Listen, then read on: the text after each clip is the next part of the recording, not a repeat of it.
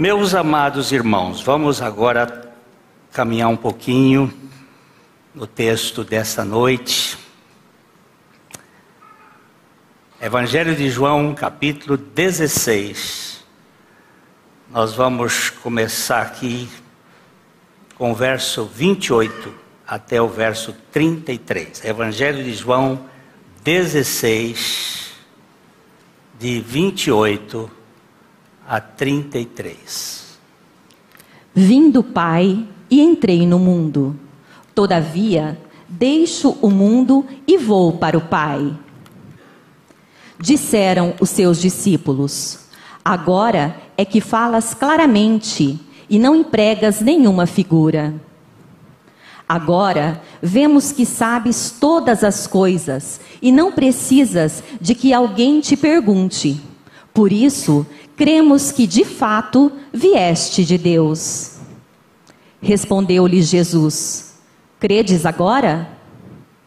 Eis que vem a hora, e já é chegada, em que sereis dispersos, cada um para a sua casa, e me deixareis só. Contudo, não estou só, porque o Pai está comigo. Estas coisas vos tenho dito para que tenhais paz em mim. No mundo passais por aflições, mas tende bom ânimo, eu venci o mundo. Glória seja dada ao teu nome. Nós somos gratos pela tua palavra e fala conosco. Edifica a tua igreja. Salva aqueles a quem o teu espírito convencer do pecado. E enche o nosso coração de alegria. No nome de Jesus. Amém. Vamos ver o verso 18 outra vez. Vim do Pai e entrei no mundo. Todavia, deixo o mundo e vou para o Pai. Aqui tem quatro realidades bem marcantes. Ele diz: Vim do Pai. Aqui nós vemos a doutrina da sua origem celestial envolve a pré-existência de Cristo e a sua plena divindade. Vim do Pai. Entrei no mundo. Aqui mostra exatamente a sua encarnação, assumida voluntariamente. Depois, deixa o mundo o retorno voluntário a Deus por meio da crucificação, ressurreição e ascensão. Ele teria que morrer, depois ressuscitar e ser assunto aos céus. E, finalmente, vou para o Pai a questão do seu destino celestial. Então, isso aqui é, é fundamental a gente ter em mente. Eu vim do Pai, entrei no mundo, vou sair do mundo e vou para o Pai. Forever. Ele teria que fazer uma obra aqui para nos libertar da grande desgraça que tomou conta da nossa vida. O pecado nos fez teomaníacos. Nós temos mania por ser deuses, por ser onipotentes, absolutos por ser independentes, autossuficientes, cheios de autoestima, essas coisas que o pecado trouxe para nós. Nós somos uma raça de altares.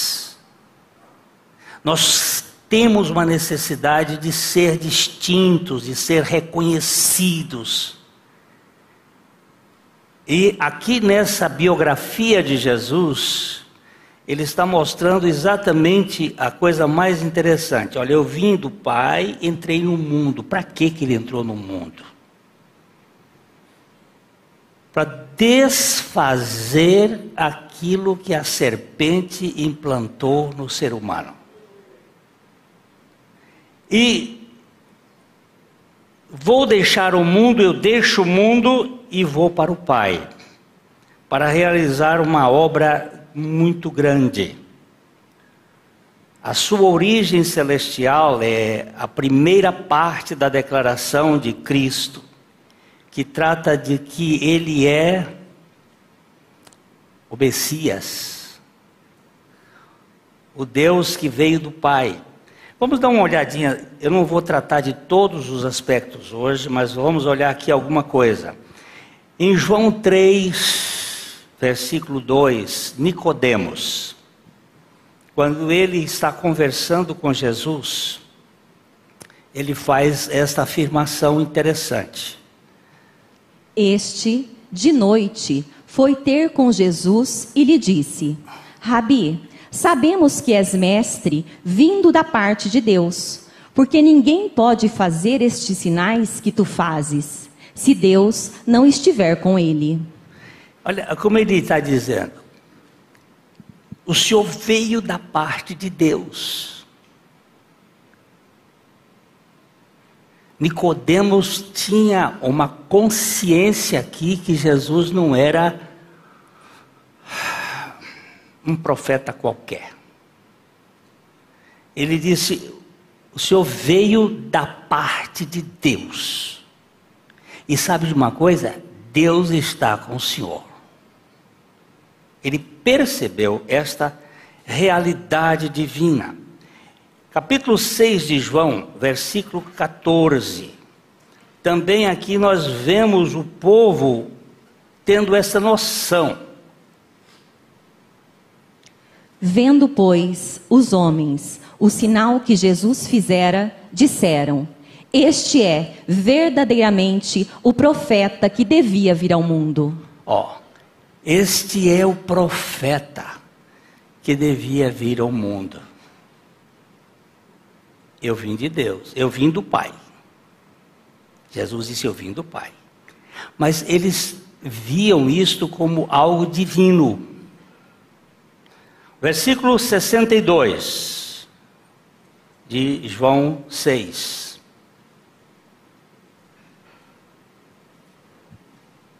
Que será, pois, se virdes o filho do homem subir para o lugar onde primeiro estava? Jesus está falando aqui, o que, que vocês iriam ver? O filho do homem que subiu para o lugar onde ele estava. Isso está falando da pré-existência de Jesus.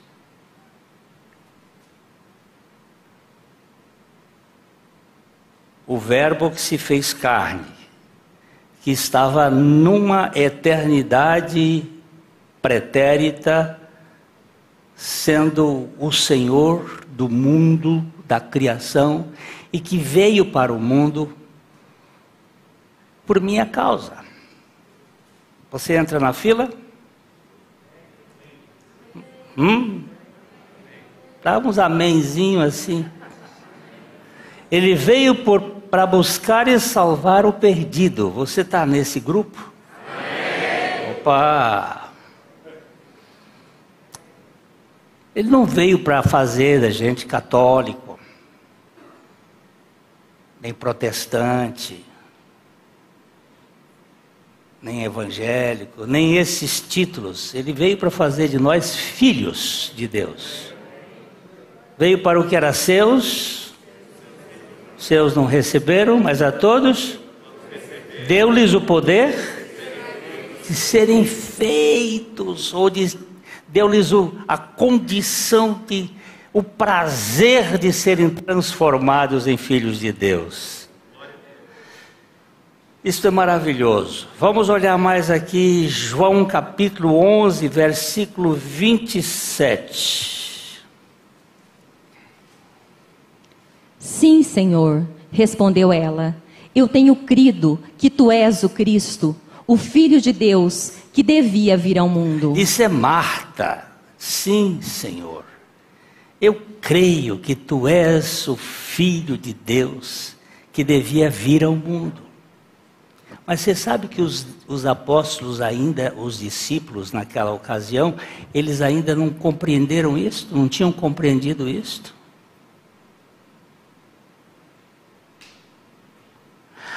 Até esse momento, eles não tinham compreendido. Eu ia gastar muito tempo citando vários textos em que Jesus mostrou que ele veio do céu, mas eles não compreenderam até até aquele momento, até aquela noite tenebrosa, a noite que pré-anunciava o seu sacrifício no Calvário.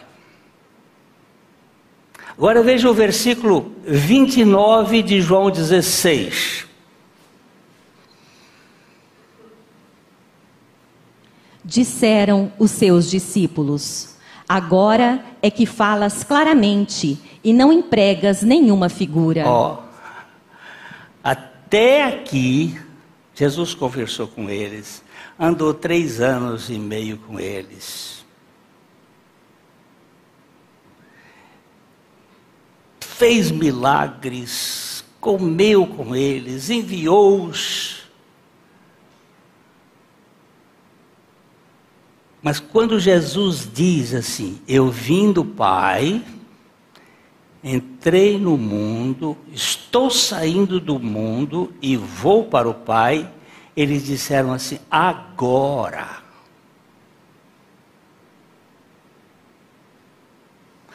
Só agora?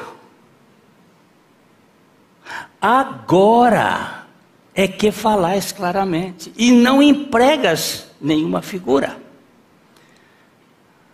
Jesus sempre falou por parábolas, e as parábolas, elas são a linguagem para o povo de Deus. E eles mesmos nunca tiveram compreensão das parábolas. Parábola, por exemplo, do, do, do grão de trigo, quando Jesus terminou de proferir, eles disseram, mas o que, que é isto? Ele teve que explicar, ele explicou a, a, a parábola do trigo e do joio, ele explicou várias parábolas, porque eles não compreendiam. Como muitos estão na igreja e ainda não compreenderam o significado do sacrifício de Jesus Cristo estão o tempo todo vendo só um lado da história, que é o lado histórico e substitutivo, o lado concreto. Cristo morreu por mim, Cristo morreu por mim, Cristo morreu por mim. Isto é verdade, mas isso não é a verdade toda. Porque ele morreu por mim com um objetivo principal não só me perdoar dos pecados, mas me levar a morrer juntamente com Ele para que Ele pudesse viver em mim.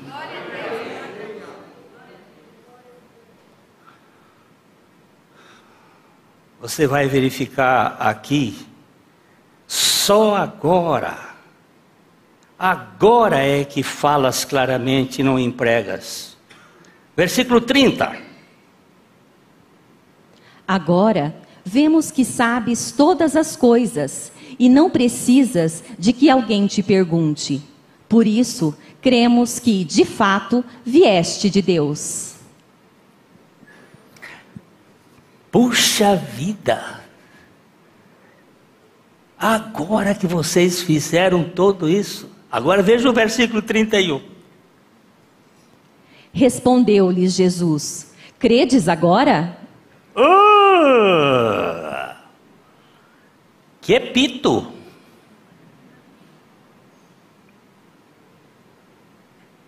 Vocês ainda não creram. Vocês ainda não creram, sabe por que vocês não creram? Porque o Espírito Santo ainda não veio. E só o Espírito Santo pode convencer o homem do pecado, da justiça e do juízo. Só o Espírito Santo pode nos levar a compreender as palavras de Jesus. Só o Espírito Santo pode nos fazer entender o mistério da encarnação. Nós não poderíamos compreender. Os discípulos ainda estavam com os seus olhos obumbrados, enuviados. Eles não tinham a compreensão exata da realidade espiritual de Jesus Cristo. Mesmo que ele não estivesse usando nenhuma linguagem figurativa, eles ainda não tinham tido a revelação do Senhor Jesus Cristo. Eles não tinham entendido quem era de fato o filho do Pai. O que, que diz o verso 31 outra vez? Respondeu-lhes Jesus: Credes agora? Credes agora? Jesus sugeriu com essa pergunta que a crença deles ainda era imperfeita. Jesus sabia que os discípulos o amavam, que confiavam nele mas eles realmente sabiam que Jesus era Deus manifestado em carne? Será que eles sabiam que Jesus era o Filho de Deus?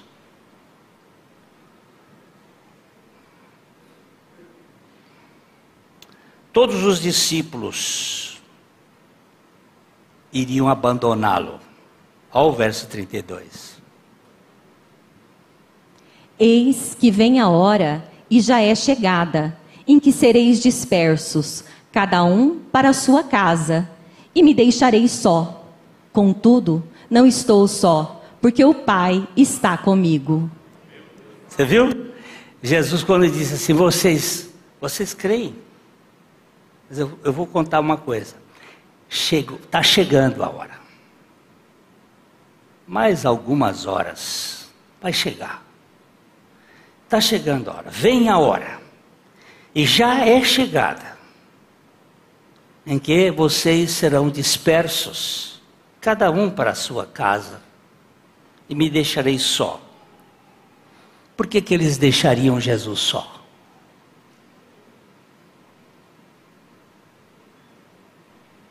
Por que, que eles iriam deixar Jesus só?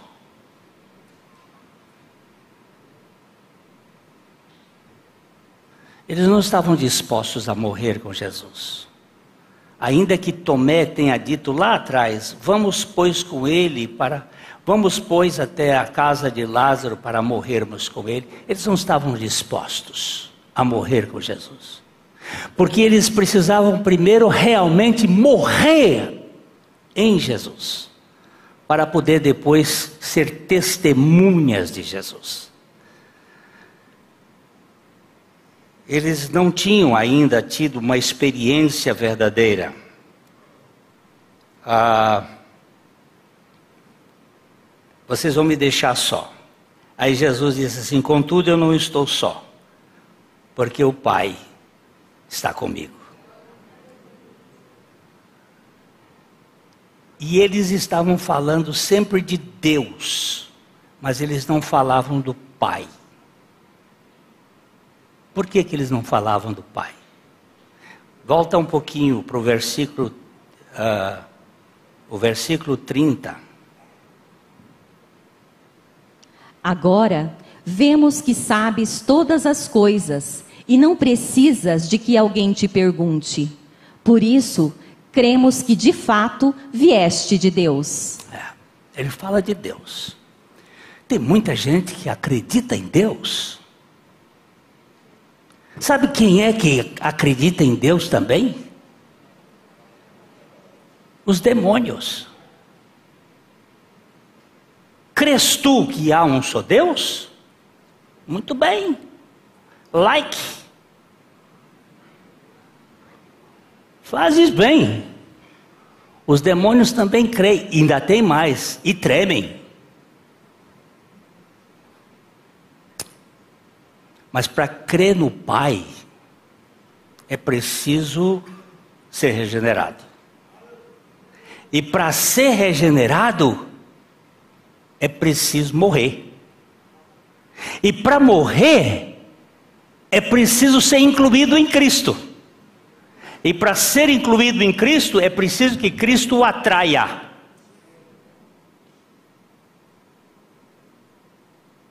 Então Jesus atrai os seus a ele e morre uma morte que não era dele. De quem era a morte que ele morreu? Ó. Enquanto isto não sair da cabeça e viajar até o coração, que também está na cabeça, porque não é o coração daqui que vai, é o coração espiritual. Tem uma, uma região aqui no nosso cérebro, tem uma região aqui no nosso cérebro que fica acima da região sexual. Que segundo os, os neurologistas, os cientistas neurologistas, essa região aqui é uma espécie de o santo dos santos de Deus. Aquele é o lugar onde a palavra de Deus entra e forma ali o seu ninho que nem Alzheimer consegue tirar. É aquele lugar que é o coração do centro do homem, a mente de Cristo, por meio da palavra. E ela se torna ali alojada, e nós enchendo da grandeza de que Cristo reside no meu interior que não é uma coisa de religiosidade, mas uma coisa de vida ressuscitada a vida de Cristo que está em nós. Agora sabemos que todas as coisas, sabemos todas as coisas, não precisa de que alguém te pergunte, por isso cremos que vieste do Pai. Mas no versículo 32, Jesus de Deus. Jesus disse: Eu venho é do Pai, eu estou é no Pai, o Pai está comigo. Eis que vem a hora e já é chegada, em que sereis dispersos, cada um para a sua casa, e me deixarei só. Contudo, eu não estou só, porque o Pai está comigo. Enquanto eles falavam de Deus, Jesus falava do Pai. Evidentemente que este Deus é o Pai. Mas eu posso ter um conhecimento teológico de Deus e não ter o conhecimento da paternidade de Deus. Eu posso ser um grande teólogo e não conhecer Deus como my, my daddy, meu papaizinho, meu pai amado. George Miller foi um grande instrumento de Deus na Inglaterra no século XIX. Ele nunca chamava Deus de Father. Father é a forma pai, mas ele chamava Daddy, papai. É intimidade. Uma ocasião, George Miller estava indo para o Canadá. Ele tinha recebido um convite lá na Inglaterra para ir pregar em Toronto, no Canadá. Ele vinha de navio da, da Inglaterra até Nova York. Nova York ele pegava um vapor e subia o rio Hudson passava pelos grandes lagos e ia até Toronto. Era uma viagem que tinha que ser planejada com meses e a viagem levava meses. Ele sai lá da, de Bristol, vem para Londres, depois vai, pega o navio, e aí ele vai para os Estados Unidos, vai para Nova York, chega lá, fica num hotel, depois pega um, um vapor e vai para Toronto. Mas naquele ano, o inverno veio antes. Ele tinha que chegar em Toronto no dia 29 de novembro. E eles estavam viajando, era por versa do, do mês de outubro. E quando eles estavam viajando, eu até passei nessa cidade, a cidade de Saratoga, uma cidade no estado de Nova York, começou a nevar. Caiu a neve no mês de outubro e o, o, o, as águas começaram a congelar. E a, a navegabilidade ficou impossível. O capitão reuniu a, as pessoas que iam viajando e disse o seguinte: nós vamos ter que hibernar aqui em Saratoga. Nós temos que parar aqui, nós temos que hibernar, nós não vamos conseguir subir, porque nós não temos visibilidade e as águas estão se congelando. Nós só vamos chegar depois. E aí Jorge Miller disse, capitão, mas eu tenho que estar lá em Toronto no dia 29 de novembro. E quando eu aceitei este convite lá na Inglaterra, o Senhor me deu autorização para que eu estivesse lá. Então nós vamos estar dia 29 de novembro lá, lá em Toronto. Aí o capitão disse assim: Senhor Miller, eu lamento, mas nós não podemos ter navegabilidade do jeito que estamos. A neblina é forte, a névoa é forte, o vento contrário, a água está se congelando e nós não temos condições.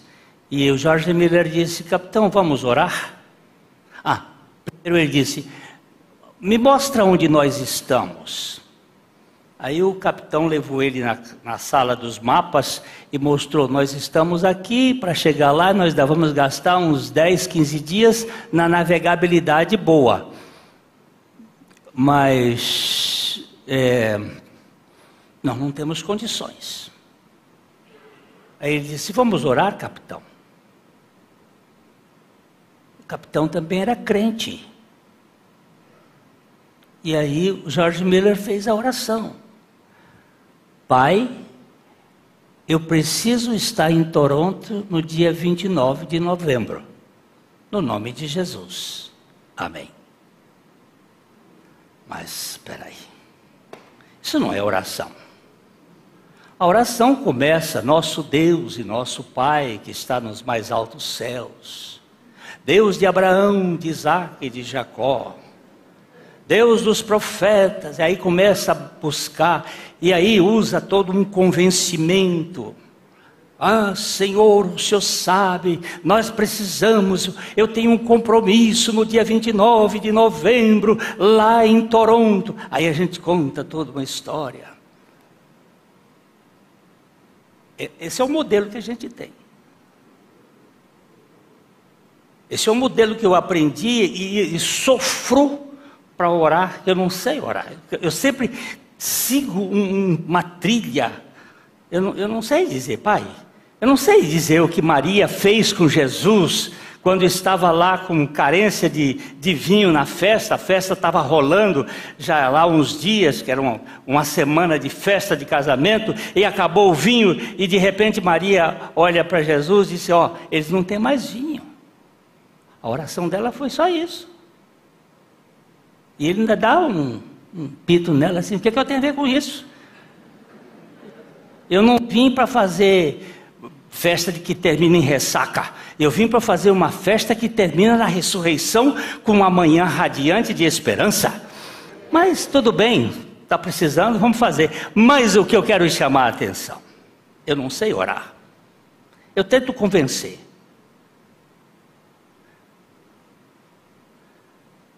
o capitão não achou a oração de George Miller adequada.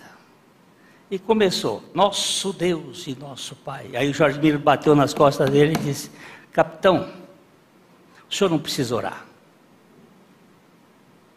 Primeiro, porque o senhor não crê.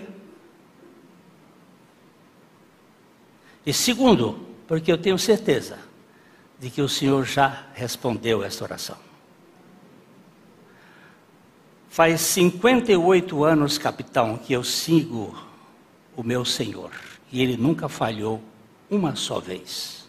Levante-se, vá até o tombadilho do navio e verás que a neblina se dissipa, o vento cessa, as águas se degelam e dia 29 de novembro nós estaremos em Toronto. Uau! Que ousadia é essa, cara? Essa, essa história está no livro Manancial do Deserto, no mês de, de agosto. Eu não sei se é 13 de agosto, 13 não é sexta-feira, é, um, é, um, é agosto. Você procura agosto lá no Manancial do Deserto, vocês vão achar. Quem, contada pelo capitão, não é contada por Jorge Miller, não, contada pelo capitão ele disse que naquele momento ele disse assim: Meu Deus, que decepção eu vou ter desse homem de Deus. Eu tinha tanto respeito por ele, mas ele está aqui agora lutando contra a natureza. Mas ele subiu. E quando ele chegou lá em cima, não tinha mais vento. A neblina tinha se dissipado. As águas estavam se degelando. E no dia 29 de novembro, George Miller estava pregando em Toronto. Oh meu Deus, quando é que eu vou crer no Senhor assim, como Pai?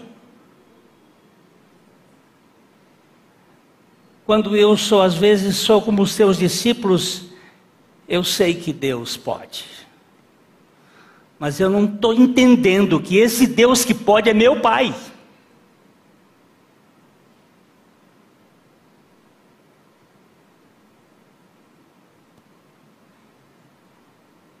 Quando você tiver um que quiser, uh, há um livro do George Miller chamado 50 mil orações respondidas. Ele fazia assim, no dia que ele fazia a, o pedido, ele botava assim a data. Hoje é dia quê?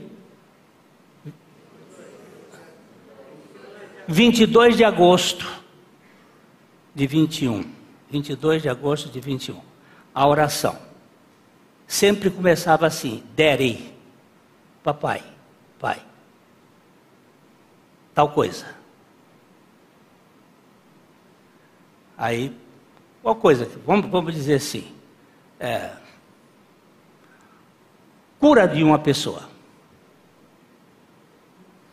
Aí a resposta, dia 23, 24 60% das orações de George Miller foram respondidas, ou no mesmo dia, ou na mesma semana.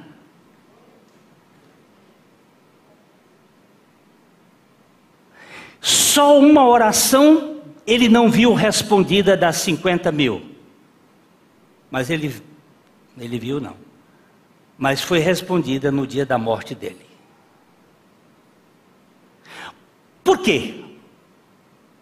Porque Miller conheceu God, Deus, o Isdere como Pai. Só para fazer um parêntese, George Miller foi um dos moços mais carnais que existiu no tempo dele.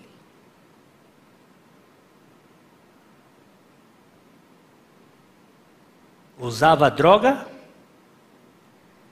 sexo depravado,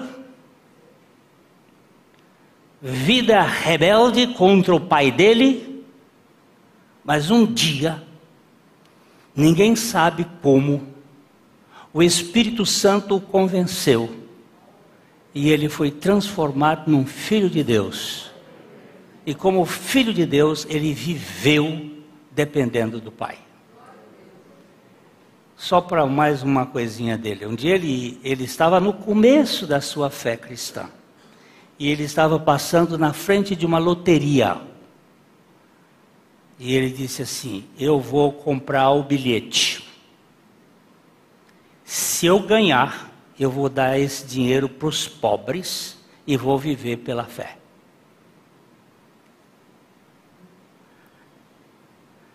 E ele ganhou. E deu tudo. E a partir dali ele foi viver na dependência do Senhor, do Pai. Você teria coragem de fazer um voto desse? Hein? Metade. metade. Já começou, já começou aqui fazendo um negócio da metade. Hã? Ananias e Safira, olha aí, ó. O espírito do Ananias e Safira está aí. Metade. Dou tudo. A viúva pobre. Mas o que eu quero dizer isso não é porque ele fez isso, ele fez isso porque ele conhecia um Deus como Pai. naqueles anos todos como cuidador de crianças. Quando ele morreu, o orfanato sustentava duas mil crianças, duas mil crianças, comendo e bebendo e vestindo e educando duas mil crianças. E já tinham passado naquele orfanato dez mil crianças. Ele nunca tinha pedido um penny, um centavo para homem algum, somente para o Senhor. Porque Deus era o seu Pai. Quando ele morreu, fizeram as contas que entrou no cofre daquele orfanato seis milhões de libras esterlinas de 1830 a 1890 e pouco, 60 e poucos anos.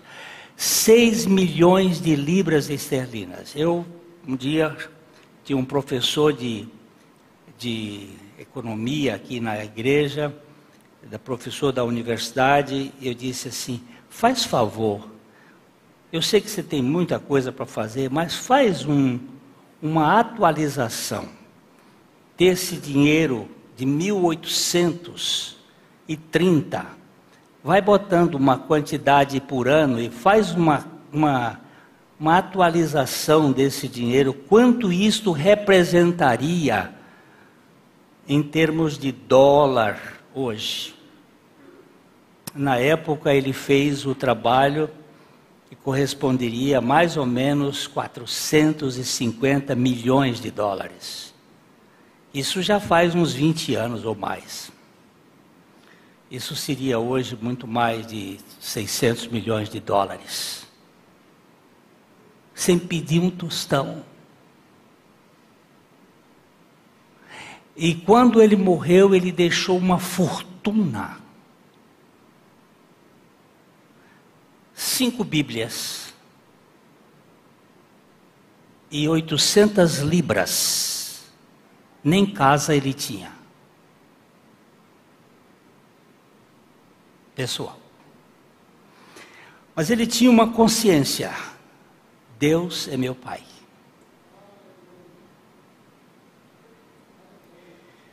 O que, que Deus é para você? O que, que Deus é para mim? Eu às vezes me curvo diante dele e digo, ó oh, Senhor, mas eu não tenho uma consciência de que Ele é meu Pai.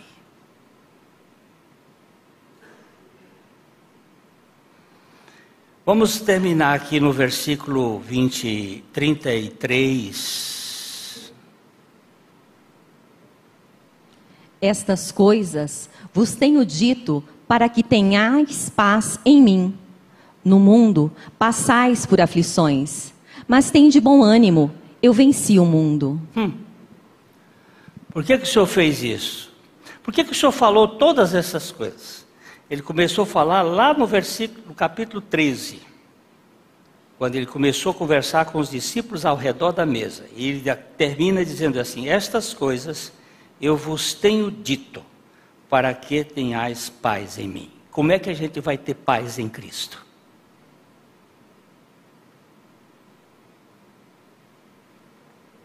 Como é que nós vamos ter paz em Cristo? Romanos capítulo 5, versículo 1. Romanos 5, 1 e 2.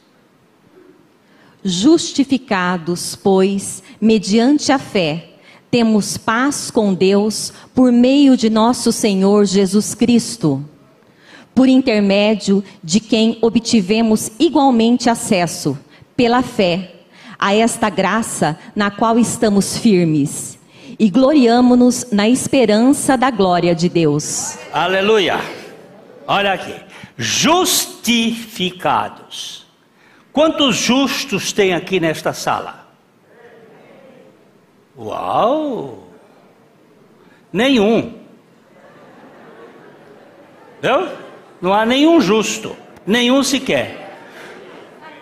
Mas se você pode levantar a mão e dizer que é justo, é porque você foi justificado por meio de Jesus Cristo. É que a pergunta era casuística mesmo, era para pegar. É pergunta de anzol. E tem a, ali para pegar.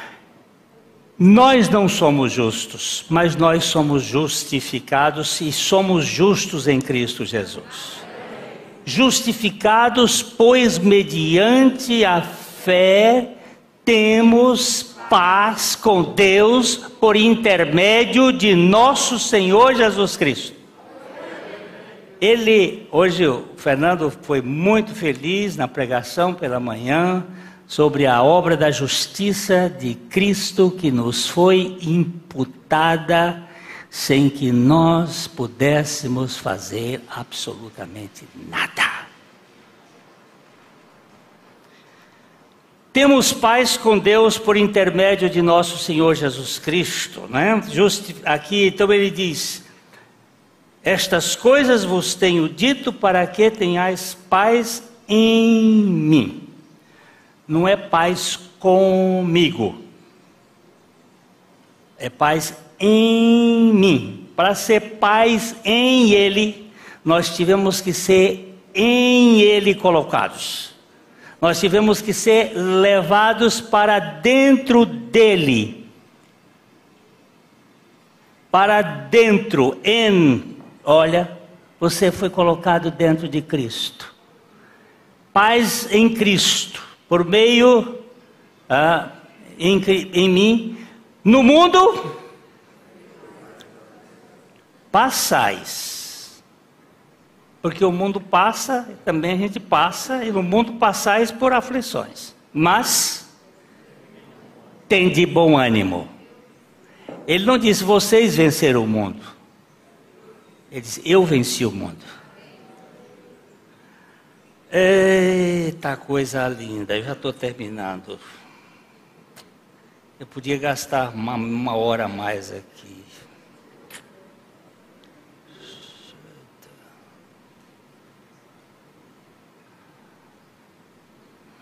O, o C.S. Lewis, ele disse assim: o verdadeiro problema não está na razão, porque algumas pessoas piedosas, humildes e crentes sofrem, mas porque algumas não sofrem.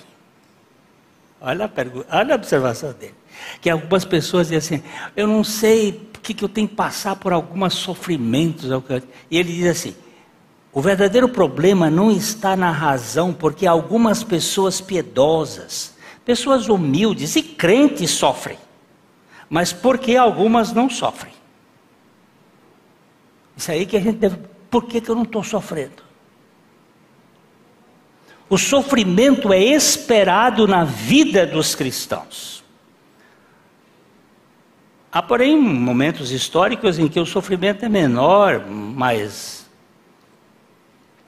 Aí Jorge Miller diz assim, perdão, é, C.S. Lewis diz assim: Deus sussurra a nós na saúde e na prosperidade. Mas sendo nós maus ouvintes, deixamos de ouvir a voz de Deus. Então ele gira o botão do amplificador por meio do sofrimento, aí então ouvimos o ribombar da sua voz. Ai, por que, Senhor? Deus, levanta o teu povo nesse tempo. No ano de entre 81 e 96 da nossa era, o imperador Domiciano, os, os piores imperadores, além de Nero, os piores imperadores é, romanos foram da letra D. É Domiciano, Décio e Dioclésio. Esses, esses capetas foram tentaram acabar com o cristianismo, mas foi o melhor momento da fé cristã. Uh, Domiciano resolveu que ele ia acabar com João. E, e Tertuliano, um dos pais da igreja, ele conta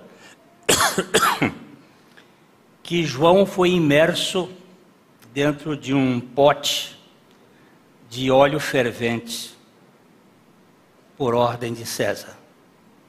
Ferveram o óleo e pegaram João e jogar dentro do pote de óleo fervente.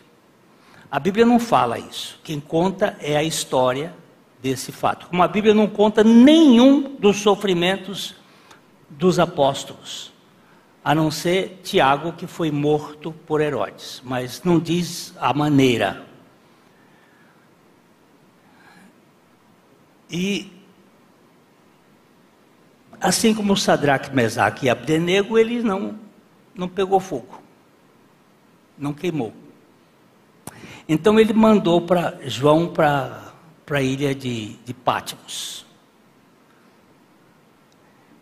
E lá na ilha de Patmos, ele teve a maior visão do céu que um ser humano já teve. Porque João, Paulo também teve uma visão, mas ele não contou qual é. Ele até disse que era, não, não era lícito mexer nesse assunto. Só que João conta o que ele viu. E essa visão conta como as coisas vão acontecer e conta como nós devemos permanecer nesse período. Então eu queria que vocês observassem que no mundo vocês não têm muita muito convescote, não vai ter muito piquenique, não vai ter muito vai ter tribulações. Mas ele diz: "Tente bom ânimo. Eu venci o mundo." Então, na vitória do Senhor, nós estamos caminhando. E que o Senhor nos permita conhecê-lo, conhecer o Pai, conhecer meu Pai, meu papai, o seu papai, na intimidade. Não tente fazer alguma coisa que é meu pai. Tão simples assim.